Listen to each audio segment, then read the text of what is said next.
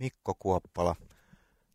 Sut tunnetaan hyvin monipersoonaisena sanottajana ja biisin tekijänä. Mikä niistä on lähinnä sun ominta sydäntä ja sielua, mistä me voidaan kuulla Mikko Kuoppalaa? Niin, toi onkin tosi vaikea kysymys sillä koska, koska niin kun, öö, ylipäätään niin se mun tekijyys on lähtenyt vähän eri kulmasta kuin sain perus singer-songwriter. Mulla ei ole semmoista musiikillista lahjakkuutta ollut oikeastaan ainakaan niin kuin nuorena. Ja mä ehkä enemmän ajattelin silloin, että musta voisi tulla joku, joku niin kuin elokuvaohjaaja tai käsikirjoittaja, että mä oon niin kuin kiinnostunut sillä erilaiset näkökulmat asioihin.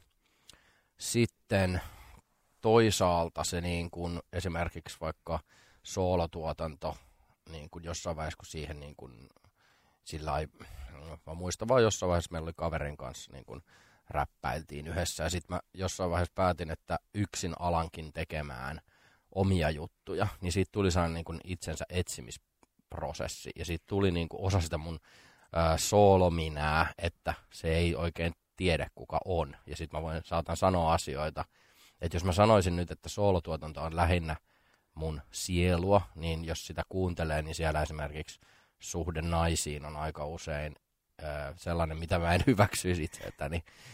Ja yleensä aika moniin muihinkin asioihin, että musta on niinku kiva jotenkin tökkiä myös sitä, että, että mistä ne omat niin kuin vakaumukset tulee ja sitten käsitellä ehkä päinvastaisiakin näkökulmia, joten mulla ei ole sellaista niin kuin ns-rehellistä kertoja minä missään musiikissa. Ja tämä soolo minä on nimenomaan pyhimys. Se on pyhimys ja mä oon pyrkinyt välttää sen artistinimen käyttöä esimerkiksi yhteyksissä Ruger Hauer, joka mun mielestä on yksikkö eli henkilö, jossa on vain kolme niin kuin tavallaan käsikirjoittaja, että se saattaa silloin olla tällainen jakautunut persoonallisuus tällä Ruger Hauer-nimisellä henkilöllä. Vähän monimutkainen konsepti. Sitten Teflon Brothersissa mä oon vaan Teflon Mikko, mutta mediahan ei tällaisia niin kuin käsittele näin, vaan se on Teflon Brothersin pyhimys ja Ruger Hauerin pyhimys, joten sitten se niin kuin on Mikä se likaakin sitten?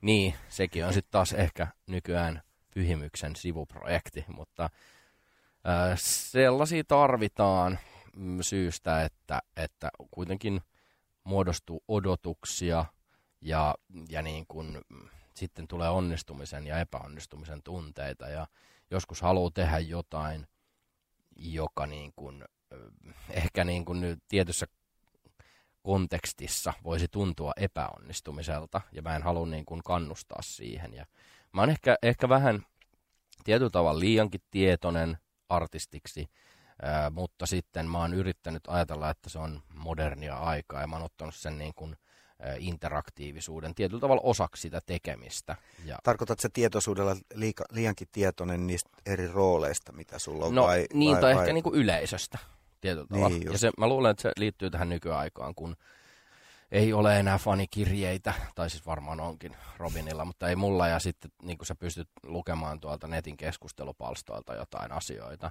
niin mm, mä oon liian utelias ää, jättääkseni sen lukematta ja liian niin kuin jotenkin just tietoinen ollakseni kuitenkaan niin kuin välittämättä tai antamatta niiden jollain tavalla ohjata sitä. Mutta tarpeeksi kovapäinen, että mä en kuitenkaan ole opportunisti. Ja sen takia esimerkiksi mun edellinen solo-albumi, jonka nimi oli niin kuin tavallaan tästä pyhimys-nimestä sanaleikki pettymys, ja se oli vain niin kuin samalla fontilla vedetty se pyhimys yli, joka tietyllä tavalla niin kuin, antoi jo sen, että siihen ei kukaan voi sanoa, että olipas pettymys tämä uusi levy, koska se oli jo nimetty sillä tavalla, tietyllä tavalla. Että nämä on niin kuin sellaista, mä koen, että se on jollain tavalla interaktiivista ja nykyaikaista musiikin tekemistä. Ei semmoista kammiossa tapahtuvaa eristäytynyttä. Mutta siitä levystähän tulee, niin kun, jos ajatellaan nykyaikaista konseptia, niin sehän mm. on tavallaan aika lähellä semmoista vanhanaikaista laula- ja lauluntekijää, ää, henkilökohtaista tilitystä, että si, siinä ainakin on sellaisia elementtejä, jotka pystyy liittämään sun oikeaan elämään, tyylin Malmin kartano, jossa Joo. olet itse asunut ja heti ei unta ennen maltsuun, niin voi kuvitella, kuinka nuori Mikko on aikanaan mm, pilkkinyt Ehdot, bussin takapenkin. Ehdottomasti siis, siis tota, Öö, kyllähän mä niin kuin ajattelen, että se hahmo on minä hahmo, mutta se on tietyllä tavalla ehkä vähän niin kuin jossain Curb Your Enthusiasm-sarjasta Larry David. että se on käsikirjoitettu minä. Ja mä en ole asunut Maltsussa siis, siis tota, mä en ole kertaakaan tehnyt biisiä Maltsusta silloin, kun mä oon asunut Maltsussa. Et, et esimerkiksi Teflon Brothersin eka levy, joka sijoittuu täysin sinne lähiöön, on tehty kymmenen vuotta sen jälkeen, kun me ollaan muutettu pois. Nyt mä en ole asunut siellä 17 vuoteen. Eli niin kun, suurimman osan elämästäni en ole asunut siellä, mutta siitä on tullut sellainen niin kuin, niin kuin nuor, nuoruusvuodet tulee sen, että mitä sä edustat. Ja sitten sitä niin kuin Likaakikin on Malmin kartanosta ja Pyhimys on Malmin kartanosta, Teflonit on Malmin kartanosta, Rugerhauer ei ole Malmin kartanosta, siellä ei ikin voisi mainita sitä. Ja tota, mitä on sellaisia, en mä ikinä niin kuin kirjoittanut mihinkään paperille mitään hahmokuvauksia, vaan ne on mulle ihan itsestäänselvyyksiä. Ja tota, Ei untainen Maltsu on tietynlainen tribuutti No Sleep Till Brooklyn äh, Beastie Boysin kappaleelle, eli se on kotiin paluu kappale. Eli mulla se tossa tarkoittaa oikeastaan paluuta soolouralle. Eli siinä on tavallaan romantisoidaan sitä lähiötä, että se on niin kuin suomalainen ketto. No, Kaikella se, kunnioituksella Niin, no se on, on jollain tavalla, mutta enemmän siinä mun mielestä mennään jo sen yli, että Teflon Brothersit romantisoi sitä lähiöä, Likaakikin romantisoi, mutta tota, siinä se on enemmän kodin synonyymi. Ja koti on myöskin, siinäkään se ei ole fyysinen koti, vaan se on tämä ää, ura ja se comeback oikeastaan. Se on ho- homecoming-tyyppinen tällainen ajatusketju. Sitten taas Likaakin albumilla sanotaan, että siinä Kissanainen kappaleessa nainen sanoi, että rakastan sua Malmin kartanon loppuun asti. Eli se on niin kuin maailman symboli, että se maailma on vain niin pieni, kun se, siinä on sama ekatavu. Tällaisia juttuja, että Malmin kartano nyt on vaan niin kuin erilaisissa viittauksissa. Näin välttämättä ole tarkoitettukaan, että joku nyt sillä tutkija havaitsee, että tässä on tällainen hieno juttu, vaan ne on enemmän niin kuin fiilis juttuja, ja se onkin mulla ollut tässä nyt viimeisen parin vuoden aikana, että mä oon ajatellut, että mä oon niinku tietyllä tavalla tie, niinku, vaikka on se tietoisuus, niin mä yritän sulkea sen pois ja tehdä fiiliksellä. Tehdä niinku, ajatella sitä musaa, että tämä on tämä tunnelma. Mutta esimerkiksi se pettymys koko albumi, niin se on aika tota, ehjä tarina ja jotenkin tuntuu, että sulla ei ole sitä tehdessä ollut lainkaan kieliposkessa, niin kuin sulla ehkä on ollut, uskallan epäillä joskus tefloneiden kanssa. Joo, tai... siis se ei ole niin kuin laji, lajityypiltään komediaa että se on niin kuin lajityyviltään tragedia, mutta, mutta niin kuin, ja ei ole kieliposkessa, mutta ei se ole mitään sellaista niin kuin ranteet auki. Sydänverta. Ei, ei se ole päiväkirjamateriaalia. Et, et sydänveri on vaikea, koska sitten se on kuitenkin tehty sillä sydänverellä, että se on niin kuin tehty, se musiikki on parasta, mihin mä sillä hetkellä pystyin. Ja, ja se, mä ilmasin tosi paljon jotain niitä fiiliksiä, mitä mulla on, mutta en kirjaimellisesti. Ja siinä esimerkiksi niin kuin, ää, tämä, niin kuin, no siinä on ihan selkeästi niin kuin epäonnistunut se hahmo, joka on, mitä mä en henkilökohtaisesti ole, mä oon niin kuin, mulla on ää, onnellinen perhe-elämä, kaikki menee hyvin, mutta siinä esimerkiksi kaikkea pahaa, niin se on selkeästi yksinäinen. Et se, siinä on semmoinen tietynlainen menestyksen tuoma yksinäisyys, semmoinen norsunluutorni ajatus koko albumissa, että, että mitä sitten on se onnellisuus. Et oikeastaan se on, se on se niin kuin pääkela siinä, että okei, pettymys on se, mikä estää onnellisuuden, ja pettymys tulee odotuksista. Ja miksi me luodaan sellaisia odotuksia esimerkiksi kohdistuen menestykseen, jota, jonka eteen me tehdään hirveästi töitä. Ja mitä enemmän ehkä me luodaan niitä odotuksia, sitä enemmän huomataan, ei se kuitenkaan ole sitä. Että vaikka sä saat ne materiaaliset asiat, niin sun olo ei ole kiinni niistä vaan se tulee jostain sisältä. Ja sun pitää priorisoida oikeasti sitä onnen, onnellisuutta ja löytää se polku siihen, ja se ei ole materiaalinen menestys. Ihan meni jauhot suuhun. Mutta tavallaan niin kuin, äh, sä sanoit, että ikään kuin käsikirjoittajana, pystyt sä käsikirjoittamaan ihan siis tekemällä tekemään näitä eri projekteja samaan aikaan, että et sä vaihdat ikään kuin hassut. Tota, äh, komedia Teflon Brothers asenteet itsellesi päälle, Pyst- asetukset? Teenkin, ja itse asiassa niin kun usein vielä vaikka esimerkiksi soolotuotannossa, niin äh, teen kahta samaan aikaan, kahta albumia samaan aikaan. Ja se on ehkä mulle niin kuin helpotus, ei haaste.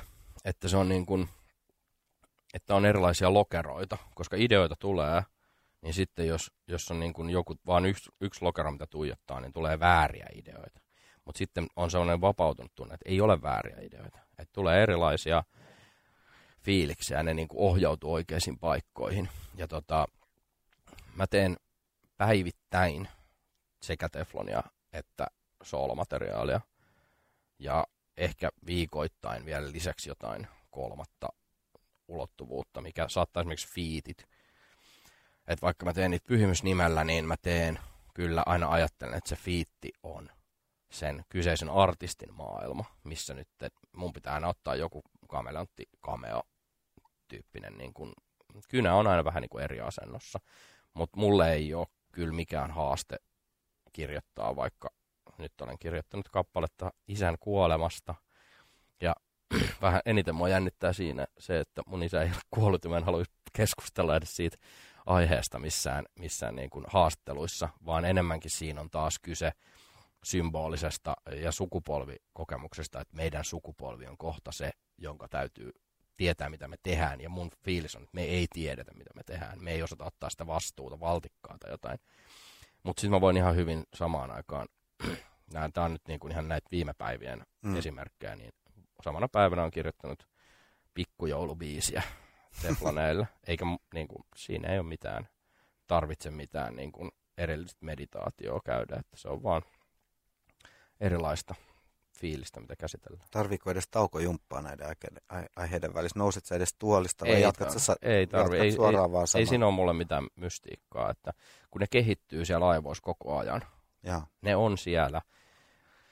Äh, mä oon nyt viime aikoina aika ehkä jopa ylikorostanut sitä sellaista, että mä en, että mä näen väreinä tosi paljon, vaikka en mä nyt mitenkään ole synesteettinen sillä mutta niin tunnelmia väreinä, erilaisin sävyinä – mutta niin siinä on paljon muitakin tällaisia ominaisuuksia, mille ei ole sanoja, mutta ne on mulle ihan selkeitä.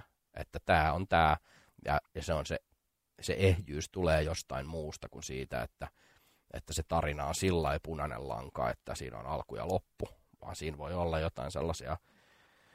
Ää, eilen oltiin bänditreeneissä ja mä mietin pettymyksen kappaletta Celeste, ja mä en vieläkään ihan ole varma, mistä se tar- tarkalleen kertoo, mutta mun mielestä se on silti tosi ehjä. Ja siinä sanotaankin, että en edes tiedä, ootko nainen vai huume. Ja, ja, ja siinä on niin kuin se sama, siis, se kappale sisältää jo sen, että se on tu- tämä kertoo tunteesta ja yritän sitä tavoitella ja annan sille nyt nimeksi Celeste, joka tarkoittaa taivaallista. Mutta sä et oikeastaan, koska muistot kultaa ajatuksia, sulla on vaan sellainen juttu, että mä haluan päästä siihen tunnetilaan. Ja sitten se biisi kertoo siitä, vaikka ne sanat ei suoranaisesti sano, että nyt minä kerron tästä. No miten, onko sulla itselläsi mitään arvoasteikkoja näiden välillä, kun tota, voitaisiin ajatella, että jollain tavalla tämä tragedia, esimerkiksi jos elokuvia, josta mainitsit käsikirjoitukset, käsikirjoittamisen kaltaisen tekemisen tässä, niin elokuvissa esimerkiksi Oskareissa useimmin ja, tai arvostelujen tähtiä, niin enemmän tulee yleensä tragedioille kuin mm. komedioille. Onko tota Teflon Brothers alemmalla askelmalla sulla kuin pettymys tai pyhimys? Todella vaikea kysymys, just sen takia, koska, koska ehkä jollain tavalla, kun tehdään teflonia, niin siihen liittyy se, että joku yksittäinen säkeistö, sitä ei voikaan hioa niin kuin äärettömän kauan. Se hauskuus hauskuuteen sisältyy tietty spontaanisuus. Harjoittelu pilaa sen. Kun taas sitten niin kuin se on se tragedia, niin semmoinen ehkä sellainen, mm, siinäkin, se, se on nyt tosi erilainen, mutta sit, sitä voi hioa vaikka kuinka kauan, että siellä taas joku sellainen pieni särö voi pilata sen koko tunnelman. Että se on hauraampi rakennelma. Mutta mä katsoin äh, Vesku Loiridokkari, joka on ehkä nyt jo kymmenen, ainakin viisi vuotta vanha, ja siinä se korosti just sitä, että että se olisi ahdistunut, jos se olisi tehnyt vaan joko sitä teatterilavalla ahdistusmatskua tai sitä niin kuin Eino Leino tulkintoja tai sitten vastaavasti Nasse ja. Uno. Mm. että mulla on vaan ne, ne molemmat puolet. Teflonit on mulle öö, tosi niin kuin vahva myös sosiaalinen, jos se nyt koe, niin siinä se vasta onkin niin kuin interaktiivisen ö, projektin semmoinen oikein niin kuin, ö, esimerkkitapaus. Että tietyllä tavalla siinä mä oon kaikista eniten itse etääntynyt siitä, mutta myös ö, se ei tarkoita sitä, että se olisi opportunistista ö, jotain tällaista, että nyt tehdään hittejä sen takia, että se on helppoa tai en mä jaksaisi tehdä niin kuin 120 keikkaa vuodessa sellaista, vaan mä nautin siitä tosi paljon. Se keikkailu esimerkiksi, se, se autos istuminen ei ole sen arvosta pelkästään sen keikkapalkkion takia, vaan se fiilis, että ihmisillä on hauskaa ja me yhdessä lauletaan niitä biisejä, on ihan eri kuin sitten taas soolona, kun me yhdessä itketään niitä biisejä. Mutta molemmat on niin kuin sillä todella tärkeitä, että tietyllä tavalla toi on vähän sama kuin laittaisi omat lapset viivalle. Et mulla on toinen lapsi, joka on tosi verbaalinen ja toinen, joka on tosi niin kuin, liikunnallinen ja aktiivinen. niin jos mä sanoisin, että toi on parempi toi, joka osaa puhua, kuin toi, joka osaa kävellä. No entä sitten nämä tämmöiset ulkopuoliset sanotusprojektit, mitä sä oot ollut tekemässä joko ryhmän jäsenenä tai yksin? Esimerkiksi Vadelma veneessä, sä olit yksi kirjoittajista. Onko ne sitten taas jossain ihan eri lokerossa? Öö, no ei, ei ne sinänsä ole. Tavallaan niin kuin mä ajattelin, että joku likaakin on samanlaisessa projektissa, öö, niin kuin lokerossa siinä mielessä, että se projekti on niin kuin ymmärtämistä. Ja, ja ymmärtäminen ei mun, tai niin kuin ylipäätään niin kuin nykyinen keskustelukulttuuri on usein sitä, että jonotetaan vuoroa, että saadaan kertoa se oma totuus. Ja kun mun mielestä taas niin kun keskustelun tärkein ominaisuus on kuunteleminen. Ja, ja tota, Vadamavene tehtiin sillä tavalla, että mä en tuntenut hirveän hyvin Tumppia eli Kasmeria ja me oltiin kyllä samalla kustantajalla. Mutta sitten mä niinku, mm, en nyt haastatellut häntä, mutta tietyllä tavalla me istuttiin kopissa ja mulla oli läppäri edessä ja se kertoi sen elämästä ihan normaalisti. Ja sen takia myöskin niin kun se on jännä, koska se oli ö, melodisesti ja jotenkin tuotannollisesti hitikkäin juttu, mitä silloin oli pöydällä. Mutta sitten se on myös mun mielestä niin vaikka niiden säkeistöjen kannalta, että se on, nyt jos se tulisi pöydälle, niin sitten mä liikaa miettiä sen vadelmaveneen ja hangan kautta. Kun silloin mä kirjoitin vaan tumpista. Siinä puhutaan sen työpaikasta, mikä oli kokki, Siltasen öö, hikinen keittiö, ja siihen liittyy se vuoden aika, kun sitä kirjoitettiin, ja sitä kaipuuta sieltä sinne kesään. Että se, se niin kuin kappale mun mielessä ei sijoitu kesään, vaan se sijoittuu nimenomaan sinne äh, ehkä semmoiseen pölyseen, vähän kevääseen, milloin ei ole vielä noin lakasukoneet käynyt vetää sitä pitkää Hämeentien pätkää siinä siltä sen kohdalla puhtaaksi ja kokki kiroilee siellä, että pääspä hankoon. Eli kuin jäätelökesässä, se, siinä kaivataan kesä. Joo, kyllä. Ja ehdottomasti siis ylipäätään mun mielestä sellaiset suorat, että Teflonien pämppää ei kerro hauskanpidosta, vaan se kertoo seuraavasta päivästä ja siitä, että lähettiin, se on menneessä aikamuodossa se, että yritetään vielä viimeisillä voimin niin kuin perustella se, että miksi nyt on näin huono olo, mutta kaikki sekeistöthän on kertoo täysin krapulasta. Mutta se kertosää ilmeisesti keikoilla toimii kuitenkin, että lähettiin pämppää niin. ja siellä sitten taas tavallaan jengi, niin. niin, just, että jengi on Ehdottomasti. siinä. Ja siis sehän on sen, sen kappaleen niin kuin niitä, miksi se toimii, mutta myös niin kuin tällainen, mä en ole ikinä halunnut lähteä liian syvälle sillä äh, tuohon tekstitutkimukseen. Me ollaan puhuttu siitä niin kuin Salon Heikin kanssa, että silloin tämä kahlekuningaslaji ja, ja silloin kun on tavattu, on puhuttu just siitä, että pitäisikö tehdä niin kuin räpistä tällainen oma analyyttinen teoksensa, niin mä oon kyllä vähän sitä mieltä, että mä en ole niin kuin valmis siihen, koska mä pelkään, että se niin kuin rajoittaisi sitä omaa tietynlaista tunneilmaisua ja semmoista vapautta, että hei, että nyt tässä nyt meni tavallaan puurot ja vellit sekaisin, mutta se ei haittaa, vaan se just nimenomaan ehkä toimii. Että se niin kuin säännönmukaisuus on, on niin kuin luovuuden kannalta aina vaikeaa.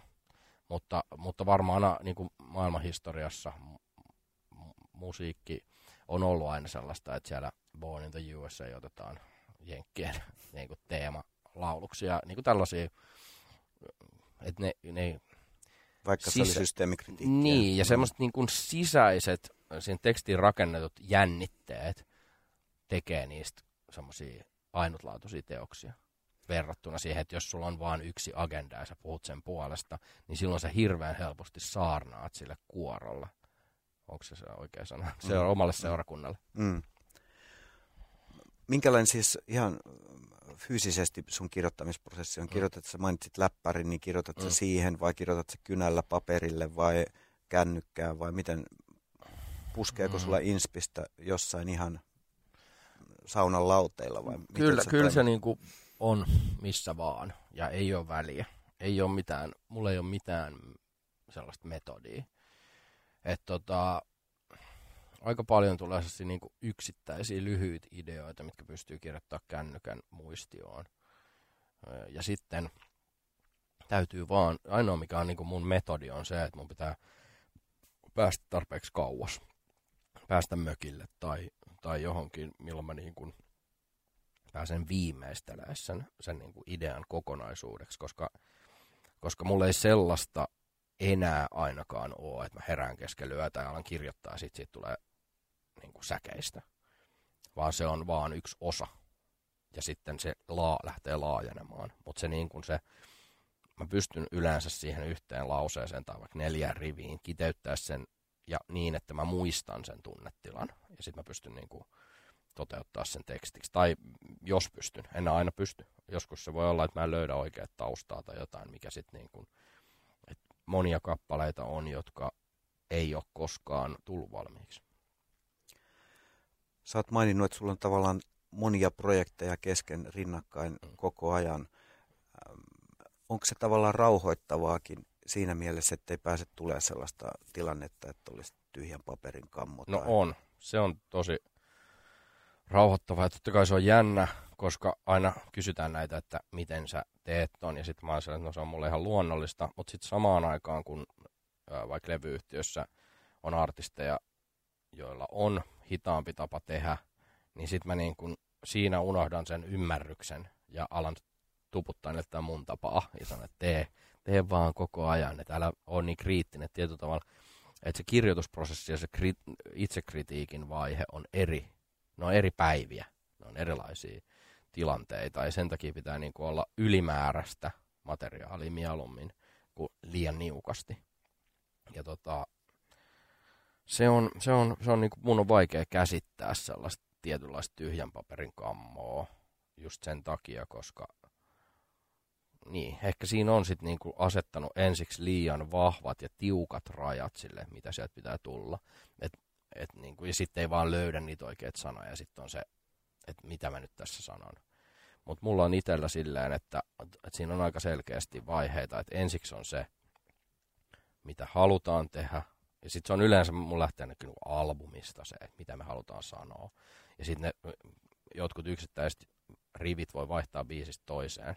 Et kunhan se on siellä kokonaisuudessa, niin se riittää. Et joku teema pitää joku, olla. Joku niin kuin taas, sen ei tarvi olla selitettävissä oleva, mutta kunhan mä itse tiedän sen. Ja sitten ne kappaleet, niille voi asettaa kans jotain tavoitteita. Mutta sitten pitää myös ymmärtää, että se mitä tulee ei ole koskaan se täysin, mikä se mielikuva oli. Ja se on niin kuin mun mielestä musiikissa erityisen hauska juttu, mitä ei mun mielestä niin kuin muissa, just vaikka tässä elokuva-asiassa ei ole. Koska elokuva on paljon paljastavampi, että okei, tämä nyt on se, mitä se on, mutta musiikki on niin mystistä ylipäätään, niin vaikka se olisi täsmälleen se, mitä mä oon visioinut mielessäni, niin joka kuulijalla se visio on kuitenkin eri. Eli sitten tietyllä tavalla se mun alkuperäinen ää, sellainen joku mielikuva siitä, niin se vaan niin kuin katoaa ja sitten siitä jäljelle jää se, taas voi käyttää tällaista jotain lapsivertausta, että kun sulla on eka vauvaista, että, mitä kaikkea tästä tulee, ja aha, se on tollainen, se osaa tehdä tota, siitä varmaan tulee tällainen. Ja sitten kun se on aikuinen, niin se on se, mikä se on. Etkä se silti ajattele, että no, meni pilalle. Vaan se Toivottavasti ei. Niin, no varmaan niinkin voi käydä, mutta sitten niin kuin, et, totta kai joihinkin tekemisiinsä on enemmän tyytyväinen ja siellä se niin kuin magiikka on vielä enemmän sillä ja sitten tulee ahdistusta, että mä en ikinä pysty toisintaa tätä enää. Mutta sanoisin, että ehkä semmoinen 90 prosenttia tekemistä menee siinä niin perushyvään semmoiseen, niin kuin, että siellä ei niin kuin ole niitä sellaisia hävettäviä virheitä tai jotain tosi triviaaleja juttuja, mitä on jo tehnyt ja toistanut ja ristiriitaisuuksia tai jotain sellaista. Että siinä on jotain, joku syy julkaista se. Mutta kyllä jokaisella albumilla on sitten ne pari kolme, joskus enemmänkin sellaista, mikä on niin kuin, että tämä on ihan oma juttunsa ja tää niin kuin, tähän mä enää pysty uudestaan. Eli silloin kun muutama levy sitten olit sitä mieltä, että pyhimys on tässä, annoit vähän sen tyyppisiä kommentteja, Joo. Niin tota, siinäkään ei ollut kyse siitä, että se olisi ikään kuin tavallaan pelännyt uuden aloittamista, vaan sä koet, että se, sä oot sillä pyhimyksenä ilmaissut, mitä on ilmaistavissa. No se oli yksi, ja sitten toinen liittyy ehkä siihen liveen. Et mä en niinku ehkä, koska se on niin tärkeä osa sitä tekemisen mahdollistamista, että koska levyt ei myy, niin sun on pakko niinku jollain tavalla, siinä on rinnalla aina se niiden kappaleiden esittäminen. Ja se ympäristö, missä niitä esitettiin, oli niin vahvasti sellainen, lähdettiin pämppää baariympäristö, että mä vaan niinku koin, että mä menen niinku susille sinne. Joo. Mä pystyin tekemään niinku hyviä keikkoja ehkä kerran kaksi vuodessa. Ja, ja se piti olla sillä just, että, että niin kun se markkinointi kohdistui just niin, että nyt sinulla on mahdollisuus tulla tänne. Niin sitten sinne ei tullut niin kuin vääriä ihmisiä tai vääristä syistä ihmisiä. Ja tota, mm, se, oli, se oli sellainen, että, ja mulla oli kuitenkin siihen aikaan Teflon Brothers, Ruger Hauer kehittyviä eteenpäin meneviä bändejä, että pyhimyksen lopettamisesta meni kaksi kuukautta siihen, kun mä saatiin, tai laitoin Riku Mattilalle mailia, että nyt Teflonit meni uudelle tasolle, ja silloin me, meidät sainattiin silloin Johanna Kustannukselle, eli Universalille käytännössä. Ja, ja se ei olisi tapahtunut varmaan ilman tätä tietynlaista päätöstä. Ja, ja tota, mä oon edelleen sitä mieltä, että se oli hyvä päätös, ja, ja se teki tosi hyvää molemmille bändeille. Ja mä väitän, että Ruger Hauerista ei olisi ikinä tullut sellaista, mikä se nyt on. Ja se oli taas hyvä päätös lopettaa se siihen pisteeseen. Että se oli niin kuin tavallaan sellainen teos, sellainen, hän, öö, mä en tiedä onko antologia oikea sana, mutta sellainen niin kuin kokoelma levyjä, ja se on siinä. Minusta on hyvä, että kirjalla on loppu, eikä se, että se, on, se vaan aina jatkuu, ja sitten jossain vaiheessa tulee Twin Peaksin toinen tuotantokausi, missä olet silleen, että nyt David Lynch on jo lähtenyt, ja tämä murhaaja ratkesi jo, mutta vielä olisi seitsemän jaksoa jäljellä, niin, niin semmoinen tietynlainen, että kun se tarina oli kuitenkin,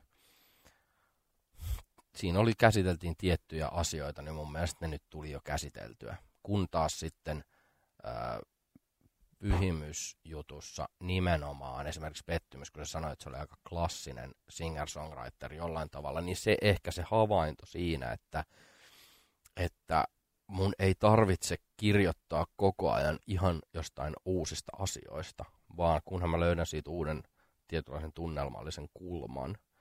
Ja se on, ja Oskari Onninen tämän havaitsi tuossa Pyhimyspassiossa, että, että pettymys on tietyllä tavalla 2000-luvun alun räppilevy tehty 2010-luvun keinoilla ja taidoilla.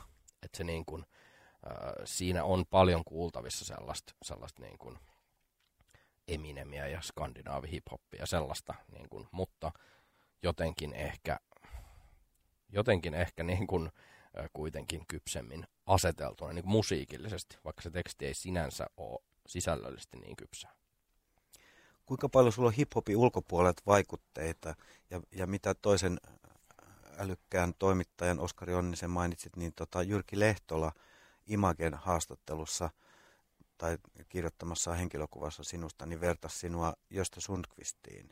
Mitä tämmöiset niin merkitsee sulle? Et... No siis äh, mun kaikki tekstilliset äh, oikeastaan, mä esikuva on hirveän vaikea sanoa mulle, koska koska niin kuin Josta Sunkvistin kuva ei ole se, mihin mä pyrin ja, ja tota, kaikki vertaukset aina tuntuu siltä, että en mä nyt halua olla se, mutta johtuen siitä, että mä en tunne yhtään, minkälainen henkilö hän on ollut. Enkä ehkä halukkaa tietää. Mulle Josta Sundqvist on se hen- henkilö, mikä esiintyy niin levyillä ihan samalla lailla kuin mä oon joillekin se pyhimyshenkilö, joka esiintyy niin levyillä. Ja varmaan kumpikaan ei ole oikea koko totuus. Ja tota, mm, mutta niin kuin tekstityylillisesti mua ei hip-hop tekstimaailma juurikaan kiinnosta. Että siellä on ehkä niin kuin tekstin asetu, asettelullisesti jotain juttuja ja sitten on jotain sellaisia niin kuin, Eminem-jäänteitä siinä, siitä, mikä on mun mielestä täysin erilaista kuin sitten taas tämä niin kuin varsinainen perinteisempi hip-hop-tapa käsitellä asioita. Et, et mä en ole koskaan harrastanut sellaista freestyle-rimmailua, enkä, enkä niin kuin, no jo, jollain tavalla, ei, ei mua ei kiinnosta ne niin kuin hip-hopin trendit, eikä sellaiset, että kyllä se on niin kuin mä ajattelen, että mä oon kotimaisen musiikin jo, jollain tavalla siinä niin perinteessä, mutta vaan eri, eri genressä.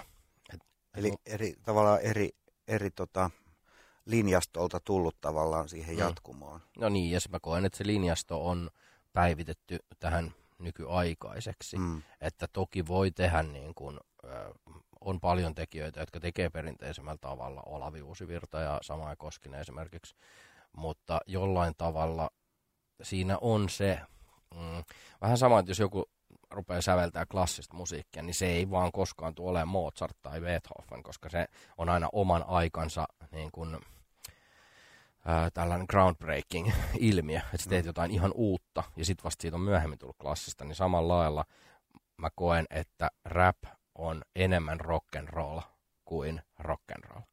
Mm. Tai rockari on jo vähän, se on jo menettänyt. Ja itse asiassa tällainen ihan perinteinen rap-ilmaisu on myöskin, niin kuin mun mielestä 2000-luvun alun suomenkielinen rap, 2010 ää, vuosikymmenen suomenkielinen rap, niin niissä on ihan erilainen. Et, et jotenkin musta aina välillä suurin pelko on se, että mä en tajua, että et mä oon oikeasti se, se niin kuin mikä itsellä on ollut joku maikka, joka on vieläkin pukeutunut niin kuin rokkarista. Oot vaan ajatellut jo niin kuin 13-vuotiaana, että toi ei vaan ikin kasvanut aikuiseksi.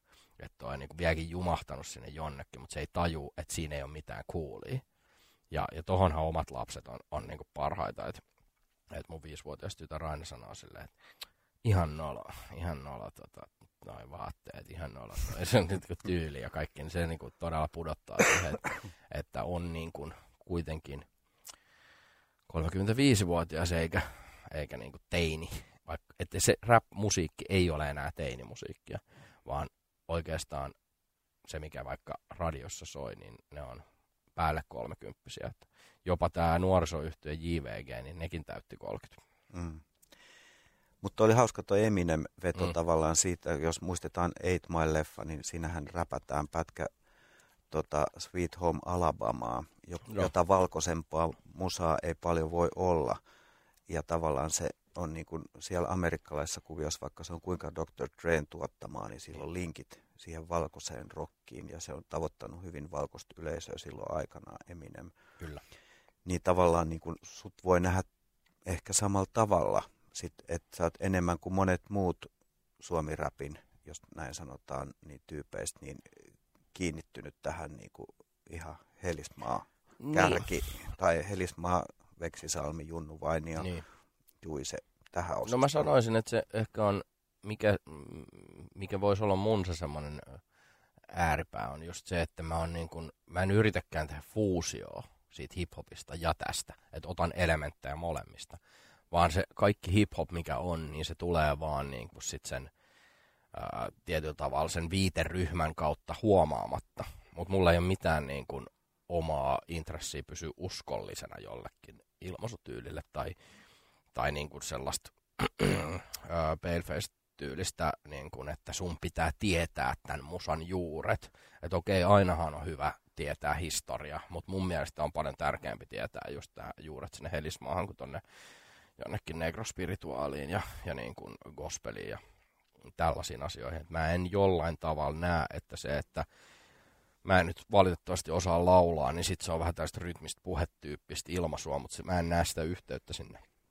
Et kyllähän Suomessakin on, on niin kuin humpattu ja kaikkea niin kuin, mm. aika rytmistäkin musaa tehty Kalevalan runoja, että ei se niin kuin sinänsä ole, ole aina kulttuurista omimista, vaikka se nyt onkin jollain taas se polku ollut niin, että se kävi siellä Bronxissa ja sitten tuli tänne. Joo, ja Paleface varmaan kyllä on, on ne helismaansakin kuunnellut. Ehdottomasti, ja hän on, niin kuin, on ehdottomasti niin kuin just tässä suhteessa niin kuin, äh, mua kymmenen kertaa sivistyneempi, ja, ja jollain tavalla mä oon ehkä omaa laiskuuttani tehnyt siitä semmoisen ylpeyden aiheen, että en ole sivistynyt, joten voin sanoa myös ristiriitaisia ja tyhmiä asioita. Mä, mä oon niin kuin muodostanut itselleni sellaisia käsityksiä, mitä mä varmaan, niin kuin, jos kuuntelen tätä 20 vuoden päästä, niin sanon, sanon että, että älä nyt poika siellä niin kuin nolaa itseäsi, mutta jotenkin olen muodostanut sellaisia käsityksiä, että jotkut asiat tulee luovuuden tielle. Ja mun mielestä tietynlainen sivistys, musiik- musiikkifanitus, semmoinen niin kuin musadikkarius on mun mielestä aika usein sellainen este. Ja, ja monesti musadikkarit, ketä mä, niin kuin, tääkin on ihan hirveä kategorisointi, ihmisiä sanoo, että ne, jotka on musadikkareita, kyllä mä pidän musiikista, mutta sellaiset, jotka seuraa paljon, omistaa paljon vinyyleitä, niin sanoo vaikka, että mun duuni Universalilla on heidän unelmaduuni, niin a, kategorisesti mun vastaus, että se ei nimenomaan ei ole sun unelmaduuni, koska silloin sulla on jo se niin vahva kirjasto siellä, että mitä, mikä on hyvää, kun mä taas aina ajattelen, että, että se mikä on hyvää, niin sitä ei ole vielä tehtykään. Ja sitten kun sä sanoit aikaisemmin tuosta tietoisuudesta, niin mm. sä tavallaan sitten myös joudut ehkä, jos arvaa, niin pyrkimään miellyttää niitä, jotka ei ole musadikkareita ja just tavallaan nimenomaan saada semmoisia ihmismassoja. No joo, siis niin, nimenomaan en halua miellyttää ketään jollain, että wow, tuolla oli toi, toi Synosoundi, joka oli just siinä War on Drugsin jossain äh, uudella biisillä, että se on makea viittaus. Että mulle ne viittaukset ei ole mikään itseisarvo, vaan nimenomaan mä yritän haastaa itseänikin ajattelemaan, että mitä musa edes on, mikä tarkoittaa, että on musaa. Mä en edes välttämättä, että jos joku tulee sanomaan, että rap ei ole oikeaa musiikkia, niin mä sanon, että no ei se olekaan, mitä sitten. että ei, ei, ei mä ole ikinä väittänytkään, että se on. Mutta se on mun itseilmaisukeino tehdä äänitteitä ja niissä ne toimii huomattavasti paremmin, kun niissä on taustalla musiikkia sen mun höpötyksen alla. Mutta kyllä ne on aina lähtee siitä, että mulla on joku tunnetila, minkä mä haluan välittää. Ja toivon, että sen välittäjä, välittäminen ei vaadi tuntemusta musiikkin. Siinä mielessä just toi, mitä sä sanoit, että se ei ole niin kuin tehty suoraan musadikkareille, mutta toivoisin myös, että musadikkarit avoimesti kuuntelisivat sitä ja ymmärtäisi tämän, että se on myös metodista se ö, aika ajoin siellä näkyvä naivius. Että se ei ole niin kuin laskelmoituu, vaan se on myös sitä, että että välillä ne fiilikset aikuisenkin ihmisen päässä on tosi naiveja ja niitä ei tarvi aina yrittää pukea johonkin niin kuin tyylikkääseen muotoon. Että tyylikkyys on mulle välillä sellainen kirosana, koska se on aina jotenkin ulkoopäin annettua ja semmoista konventionaalista ää, maailmankuvaa, että nämä on makeit vaatemerkkejä, nämä ei, nämä on, tämä on nyt muodikas syna – tämä ei. Et mun mielestä tietyllä tavalla hyvää musaa voi tehdä vaikka karagebändiltä tai pöytään naputtelemalta tai jotain, et kunhan se tunnelma on oikein. Mikko, miten onnittelisit tai mitä terveisiä lähettäisit 90 vuotta täyttävälle teostolle? Hmm. No mä toivoisin ylipäätään kaikilta musiikkijärjestöiltä, että – ja myös, myös niin kuin yhtiöiltä, mutta, mutta niin kuin tällai, että he, he muistaisivat heidän niin kuin tärkeimmän ää, tehtävän, eli se on niin kuin tämän musiikin edistämistä. Ja, ja niin kuin, että se, siellä olisi niin kuin mahdollisimman, vaikka isosta laivasta puhutaankin, niin että kaikki isotkin laivat ymmärtäisivät, että, että se ei ole välttämätöntä aina sitten kääntyy niin hitaasti. Mä luin tänään Jani Volasen päivityksen siitä, kuinka hänen työnsä on ää, muuttunut paljon haasteellisemmaksi, koska, koska kuitenkin jos tehdään mitä vaan viitataan, mihin vaan aikaan, niin meidän muistijäljet on, että jos haju aisti on se assosiatiivisin niin kuin tähän muistoihin, sitä me ei voida vielä telkkarissa tuoda, mutta sitten seuraavaksi tulee musiikki. Ja jos me niin kuin, ää, halutaan viedä ihminen johonkin aikamatkalle. Me tarvitaan siihen musiikkia. Ja tällä hetkellä esimerkiksi se on muuttunut hankalammaksi, koska ei saa käyttää musiikkia, koska nämä kaikki menee striimipalveluihin ja siinä on ihan erilaiset säännökset. Niin mä toivoisin, että tällaisiin niin kuin olosuhteiden ja tekniikan kehitykseen kuitenkaan sitä ei kuluteta niin moninkertaisesti enempää, että miksi sitä pitäisi maksaa sitten yhtäkkiä niin paljon enemmän. Et, et kyllä mä haluan studio julmahuvit tonne striimattavaksi. Mä en halua, että se musiikki, mitä siellä on, muodostuu sen esteeksi.